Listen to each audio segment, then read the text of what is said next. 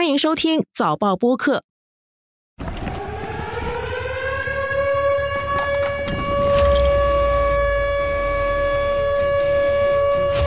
台湾海峡上空的气氛正陷入高度紧张。美国众议院议长盛传，星期二晚上就会从马来西亚飞抵台北，那将会是二十五年来第一次有如此高层级的美国政要到访台湾。你站位掩护，我驱离。上级命令我舰立即出击。中国大陆军方严阵以待，人民解放军东部战区星期一发布视频，强调听令而战，埋葬一切来犯之敌。美国军方也已经派出航空母舰为佩洛西保驾护航。八十二岁的佩洛西到底会不会到台湾去？他的到访会给中美关系、给两岸和平带来什么？举个发射，点火。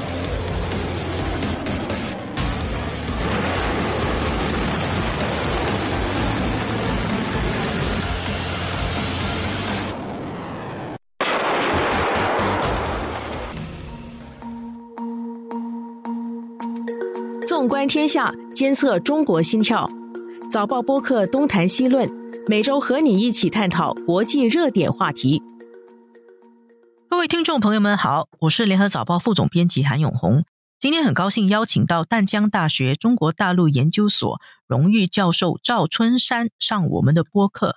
我们在做这个播客录音的时候，美国众议院议长佩洛西他已经完成了对新加坡的访问，下一站就要到马来西亚去了，而且已经在盛传。佩洛西据说是他星期二晚上十点二十分就会抵达台北，然后在星期三去拜会台湾总统蔡英文，以及拜会台湾的立法院。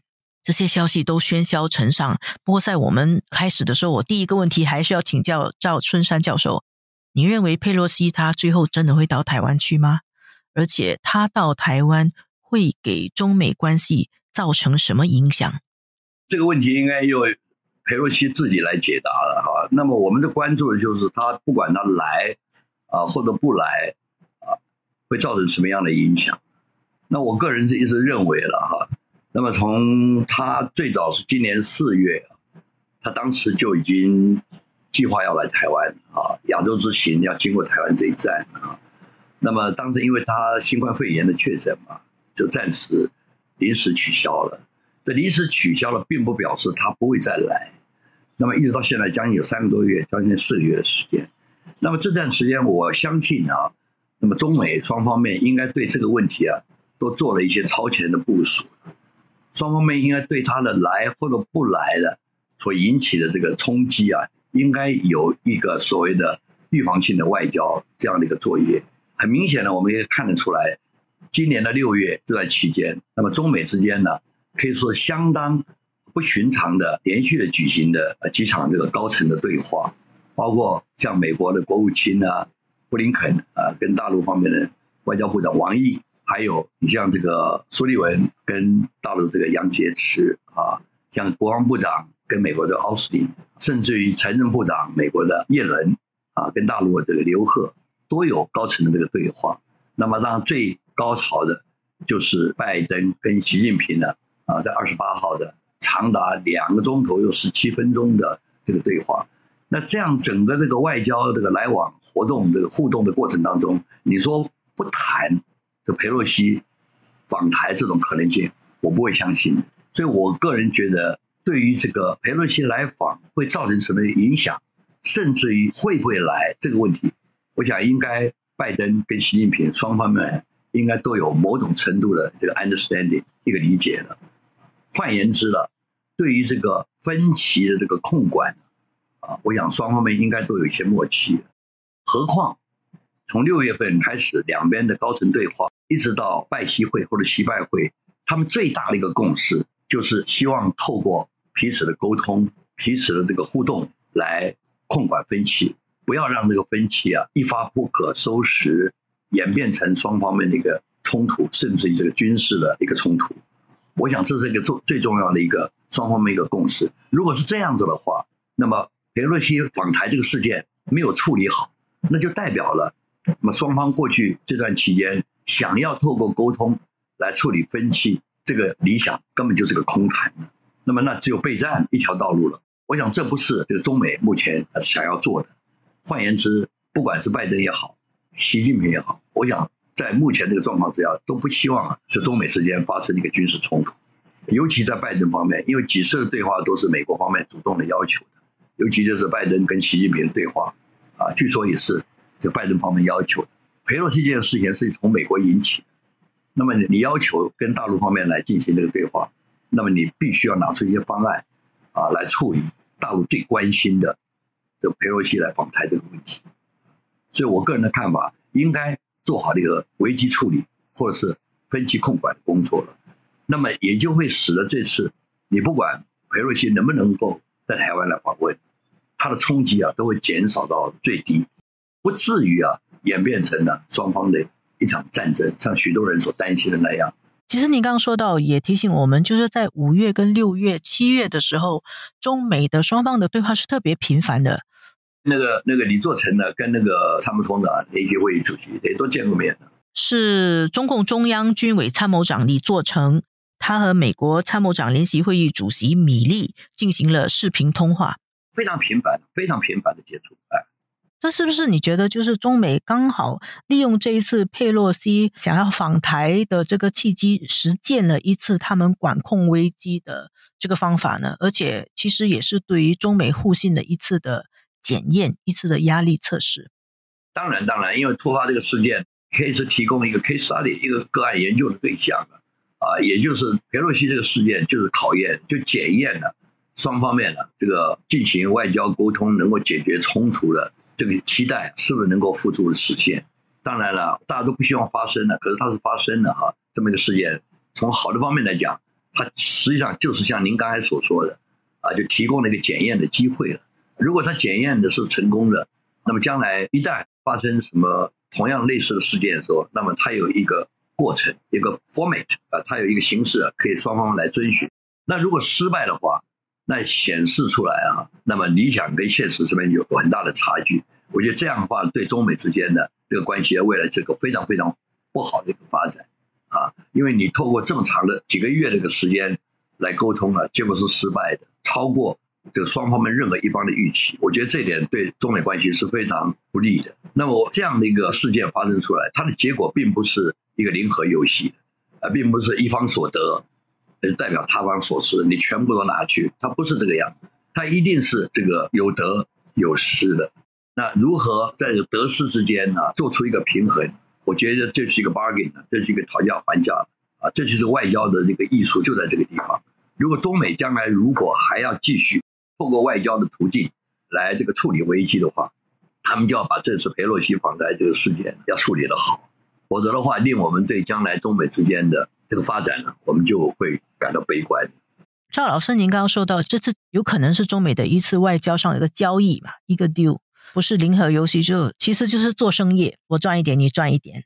对对，我刚刚特别强调，如果佩洛西他来的话，当然对于这个习近平呢，他是一个很大的一个打击嘛。二十大之前，那么大陆方会认为这个核心问题，台湾问题是他的核心利益问题都没有处理好。那么当然对这个习近平是不利的。那这个时候，那么拜登他就需要某种方面要做重大的补偿了啊，就是要补偿什么呢？我想这是双方面将来未来这个交易里面就是很大的一个问题了。我说他如果来的话，那他如果不来的话，那么对于拜登来讲，他会在美国会认为说啊是在中共压力下低头的。那么这个时候，习近平就要给拜登什么东西？就倒过来，习近平欠他一个人情。所以这是一个基本上是一个 give and take，一个给跟取啊之间的一个艺术了。所以这就是外交谈判的一个最重要一个东西嘛，啊。那我相信这两个大国在这方面呢，应该建立某种的这个典范，做某种的模式了啊。那否则的话，那只有战争才能解决问题的话，我想对全世界我看都是一个不利的影响。基本上，我想中美之间目前这个状况，他们也不希望关系演变成最后只有打仗这一条道路。两个核子大国。要发生战争，它的后果是不可思议的。那你既然都不希望打仗的话，那你一定要想出个办法来处理这个引起争议的这个问题。我觉得这是您刚才所说的一点都不错。这对这个中美的领导人来讲，这很大的考验。刚才我们谈到了中美，那么对于台湾来说呢，他去或者不去，对台湾的得失会是什么？我想台湾是非常无辜的，那么就等于一盘棋哈。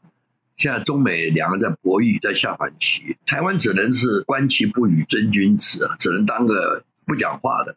台湾没有执着的余地了，没有讲话的余地了啊！很多人讲台湾方面呢，是不是透过游说啊，让他来哈？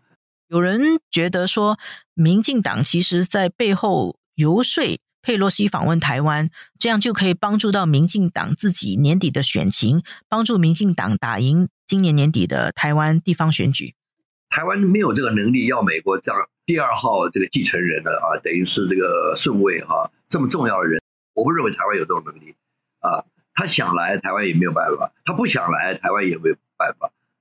而且如果他来的话，台湾也除了表示欢迎之外，那么大陆的方面当然很介意这个事情，介意台湾的反应。那我想问一下啊，他长期支持台湾，他又即将退休，这个国会这个议长，你说台湾说我不欢迎人来，你最好不要来，那不可能的事情。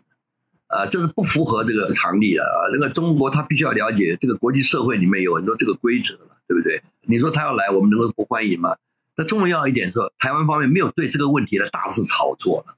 你看到这个蔡英文政府啊，过去很多人讲，也许可以利用这个机会来呃玩这个所谓的这个抗中保台，来争取选票等等的。但是这次你可以注意到，民进党政府蔡英文他对这件事情呢是非常审慎的。到现在为止，政府方面非常低调的。当然有一些比较亲绿的媒体啊，在这样说，那个他爱说什么，台湾这个民主的社会，他高兴说什么说什么。但最重要一点是政府方面的，他对这件事情是非常谨慎的。那么当然呢，你来跟不来，大陆方面都拿台湾当这个出气筒，演习也在台湾附近。很多人讲，呃，半飞你要经过台湾的这个领空，那你要台湾做出什么样的回应呢？所以不管怎么样啊，都对台湾来讲都是一个。我们讲一个 hard potato，啊，烫手山芋啊，是呃一个烫手山芋。所以我觉得台湾目前的处境呢，只有说少说话，那么就静待这个事情的发展。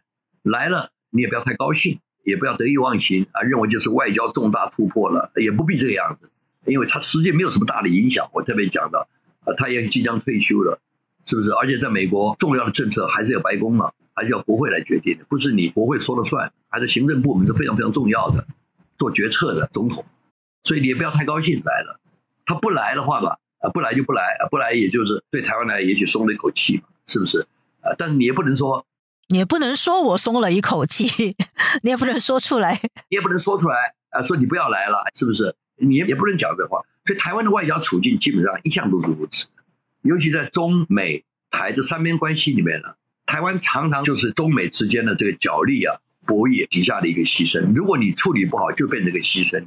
当然，最好的一个状况是你你两面都讨好，左右逢源。那么，我想在过去马英九政府执政那八年，那么马政府他跟美国的关系做得很好，那么他跟这个大陆关系也做得很好。所以在这个情况之下，台湾呢，他就比较容易处理这样的问题。你像新加坡，你你了解嘛？啊，我们当年二零一五年我们在新加坡开这个一五年喜马会，喜马会，那现在的情况不一样。现在的情况是中美关系是最不好的时候，那中美关系不好的时候呢，那美国他就会想要玩台湾牌，那就变成台湾跟美国的关系最好的时候。那中美关系不好，那台湾跟美国的关系好啊，而两岸关系又是最不好的时候，这个时候台湾就要特别小心，因为它是处在一个最不利的一个状况之下啊，因为台湾现在跟大陆方面你没有沟通的管道嘛，你上次这个金瑞奇二十五年前。一九九七年，当时两岸是有密使啊，当时李登辉那个时候跟大陆方面呢，江泽民他是有密使啊，是有很多来往的管道的。可是现在是完全没有嘛，大家都在那边做一些猜忌，做一些这个推演等等，但很容易产生误判的。所以这台湾这个时候要特别小心。台湾现在是等于处在一个最不利的一个局面，所以类似像 LQ 丢出这么样一个烫手山芋的时候，那台湾呢，这个时候你要如何来接？你不想接也不行，因为他最后发生在台湾，他来是要来台湾，那你如何来接呢？你就要小心的谨慎。我刚才讲了，也不要太兴奋，也不要来借题操作，这个对台湾都非常不利的。我想大陆现在主要的看的是什么呢？是看这件事情发生以后的反应。因为我记得当年在九五年呢，这个李登辉到他的母校康奈尔去访问的时候，那么大陆方面其实关注的问题不仅仅是这个李登辉去的美国访问，因为这件事情中美之间其实多了解，但是没想到对李登辉后来在康奈尔发表那个演讲啊，那么令大陆方面很受不了了啊。但是有关访问这件事情，大陆是有数的。那大陆非常在乎什么呢？当时反对什么呢？其实不是因为这个李登辉的访美，而是怕这个访美会造成一个骨牌效应。很多大陆的智库啊，他们所提到的都是不是光是这个李登辉访问美国的事情，而是访当时的连战到欧洲去访问，是不是借这个机会啊？哎，你在欧洲拓展你的对欧关系，所以很多事情它有这个连带的关系。所以中国我的了解，今天是你会不会因为佩洛西来访问以后啊？造成的骨牌效应，让很多国家，甚至像日本其他国家啊，会跟着美国这个脚步啊，就来。大陆是怕这样的，所以这个问题上面，后续后面的发展是非常重要的。那我一直强调，佩洛西是个个案，它不会是个通案的，而且这个个案是在目前的状况之下才会造成这个结果。那当时金瑞奇来访问的时候，并没有造成这样的结果。二十五年前并未像现在这样搞得这么紧张嘛。我刚才讲了，这是因为整个背景、时空环境不一样了，中美关系不一样了，台美关系不一样了，两岸关系不一样，才会造成这样的一个结果。如果你的整个客观环境有一个变化，比如说我假定未来如果中美关系改善了，或者是两岸关系在未来发生一个比较好的这个状况啊，也改善了，那么像这样的个案子，它就不会变成一个通案，就不会变成一个通例了。所以我们要从这样的角度来看这个问题，后续的处理。哎，他的 follow up 是很重要的。哎，这个案子可以引起这样大的这个关注，几乎是好像大家觉得第四次台海危机都要发生了。实际上，它真正反映就是中美关系现在很紧张，两岸关系很脆弱。在这种背景底下，这个事情才会变得这么大。是是是。裴洛西这次来访问台湾这件事情啊，他可能去也可能不去，但是不管去不去，我们都预计这个事情会过去。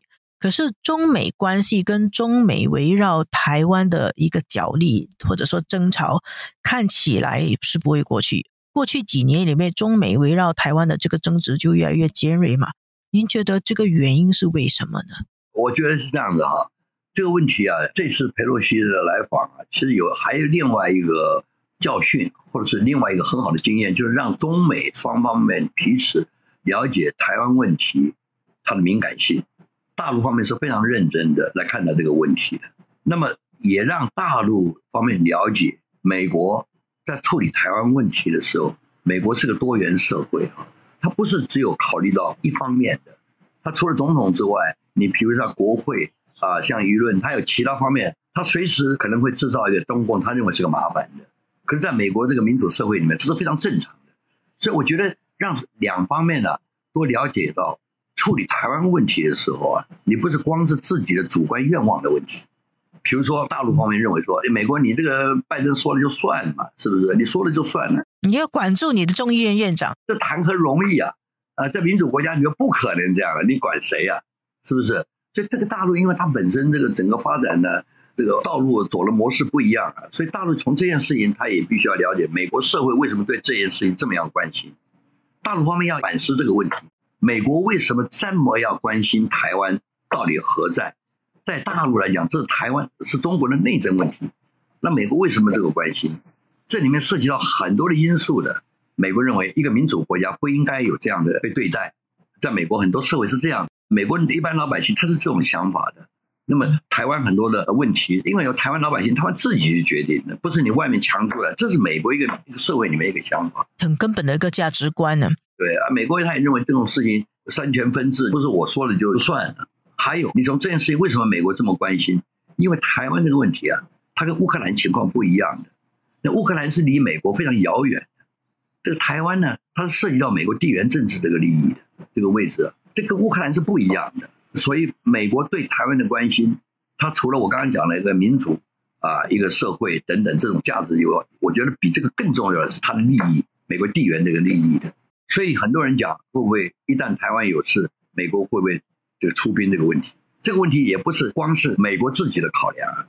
你看最近的日本，日本对这个问题，美国也要考虑到周边其他国家。你看安倍他讲什么？台湾有事就是日本有事，日本有事就是美日安保有事。某种程度上，日本比是比美国还要关心这个台湾。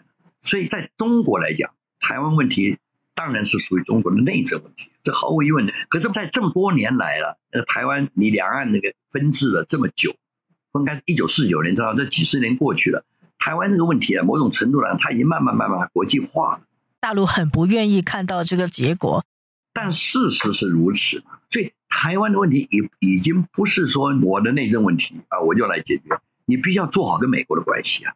当年邓小平就讲得很清楚啊，毛泽东他们都了解，你要解决台湾问题，你要做好对美国的工作啊。台湾问题讲白了，它不是光是两岸的问题，它是中美关系问题，这是没有办法的事情嘛。何况当你大陆方面民进党不接受九二共识，当你大陆方面因为不接受九二共识，那么把跟两岸的所有的门都关起来，在两岸完全关门的情况之下，你想想看。美国的角色更加的突出了，那台湾这个时候不跟着美国，那你将来有什么其他的选择？那台湾当然希望我们跟大陆方面的很多事情，我们自己的问题啊，那么自己谈。当我们两个都没有办法谈的时候，那当然外力自然就介入。所以中国一直讲不能让外力介入。可是当你两岸不谈的时候，就两种可能嘛，一种你就单边解决嘛，中国在我就解决，我就靠我不管你外就一种可能，另外一种可能外力一定介入。这一定的嘛，是不是？我是希望两岸，我这件事情让我一种感觉啊，中美之间都有一个管控分歧、处理危机的一个机制存在。我觉得两岸更应该有，不要因为一个“九二共识”四个字啊，把一些两岸之间很多能够处理的问题啊，都把它丢到旁边啊啊！其实有关“九二共识”这个分歧的问题啊，双方也可以坐下来谈嘛。但是这个北京就是你不接受，我就不跟你谈。然后台湾就是我不能接受，是吧？你可以来谈，是不是？你为什么不接受？九二共识很好啊，你为什么不接受？讲一讲啊，就你把你的道理讲出来。那现在是根本没有这个过程，根本没有这个问题。你不接受就不要谈了，一份没有完成的答卷。对，那你就不要谈了，连对这个问题产生这个疑问的权利都没有。那对国民党来讲，对我来讲没有疑问嘛？我是认为九二共识很好。可是，但是台湾有很多人呢，尤其像执政人呢，他的看法跟我不一样啊。问题在这里啊。那台湾是个民主的社会啊，呃，不能说我看法我说了就算了，不是这个样子。你还考虑到台湾还有其他不同意见的人嘛？那最近我这一两天我又注意到习近平讲的也很好嘛，他讲统战最重要的要争取人心嘛。我觉得他讲的很对啊。你要争取人心呢，你争取人心，你要争取大部分的人心呢，你不是争取小部分的人心呢。或者争取已经认同我的那些人的人心，你就是要争取不认同我的人心吗？才要争取吗？你讲的真是这个样子，对不对？我们两个都已经心灵契合了，我争取你什么东西啊？对不对？你要争取那些跟你不一样的，所以那个习近平要化异聚同，哎，要把我们双方面这个不同的意见哈，哎，我们要想办法来把它解决化解，这才对嘛。结果你说你有不同的意见，不同意见就别提了，我们就别谈了。这个跟习的想法，我看是不太一样吧。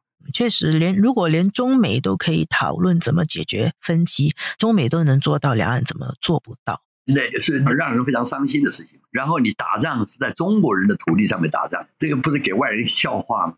对不对？你中国跟美国不，结果打仗是在中国人居住的土地上来打仗，这什么道理呢？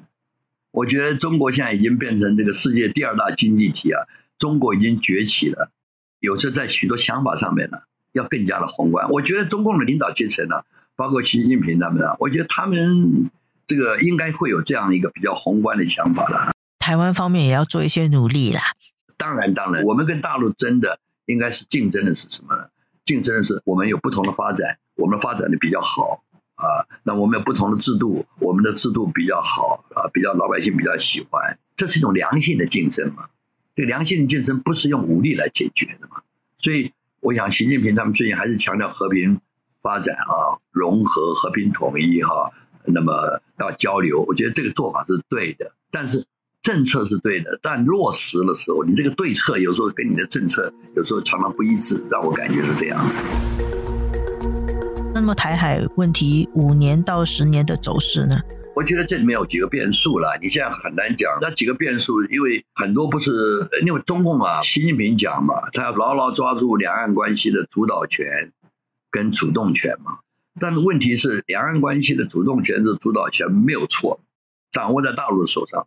可是有其他的变数，你比如说中美关系，所以美国今年中期选举，然后二零二四年会发生什么事情？美国政治板块会怎么样移动？这个是你大陆方面没有办法控制的。另外台湾的内政，说老实话，台湾的选举你大陆你没有办法控制的。啊，你台湾的选举你大陆越介入啊，它的结果效果越完蛋，越糟糕，越抗中保台。所以这两个因素你没有办法掌握的。当然，这个习近平他跟台湾跟这个美国比较。那习的他这个比较稳定，今年这二十大应该是会啊很顺利的连任嘛哈，所以他会比较稳定。可是你另外两个地方，这个影响两岸关系是有三个环境因素嘛，一个美国，一个台湾嘛哈，还有一个大陆嘛。大陆这个因素比较稳定啊，相对的也不是完全的，相对比较稳定。可是美国跟台湾这个变数就很大了，你换一个政府，换一个政权，他的做法也就不太一样了。台湾的二零零八年是不是这个马英九上台以后？过去这个二零零八到二零一六就大大不同了嘛。那未来蔡英文卸任以后，民进党即使在执政，我想也会跟蔡也会不同。所以这个都变数很多。那拜登是不是能够连任，没人知道啊？是不是？呃，这个变数太多的了。那赵老师，您觉得说，您刚刚说变数很大，但是一种说什么二零二七年会有一战，有些人认为说，嗯，可能不会。你觉得是哪一个可能？因为二零二四年美国的跟台湾的这两个。政治环境发生变化的时候，那就另当别论了嘛哈。如果按照现在这个气氛氛围啊，这个持续下去的话，啊，到二零二七年的时候，我认为这个时候台湾问题啊，对习近平来讲，他必须要有点成绩，他不可能让两岸这个现状一直维持到二零二七年是不可能，因为二零二七年那个时候中共他就有比较大的能力啊，来跟美国一旦发生军事对抗的时候，我讲是这个战术性的，不是战略性的哈。那个时候，中共就比较有力量来这样做，因为二零二七年的时候，这个中共他也完成他的所谓这个建军一百年嘛，所以他整个这个力量啊，我想跟美国某些方面他会超过美国的。这二零二七年是一个很重要的一个阶段但是按照中共它的设计，它不是二零二七年的统一吧？对不对？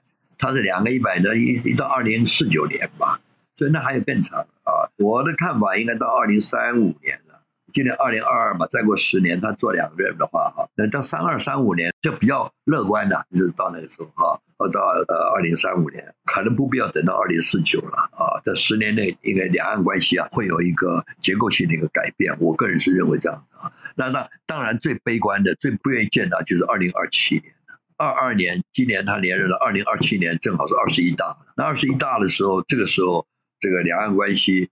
啊，如果维持现在这种非常恶劣、非常不好了哈，那么中美关系也继续这样对抗下去的话，那我觉得这个二零二七年可能就会比较快来解决，就是非和平的方式。谢谢赵老师，我们今天的节目就到这里。呃，也跟各位听众朋友、读者啊，《联合早报》的读者跟大家这个问候一下啊，祝大家健康，尤其现在疫情当下哈。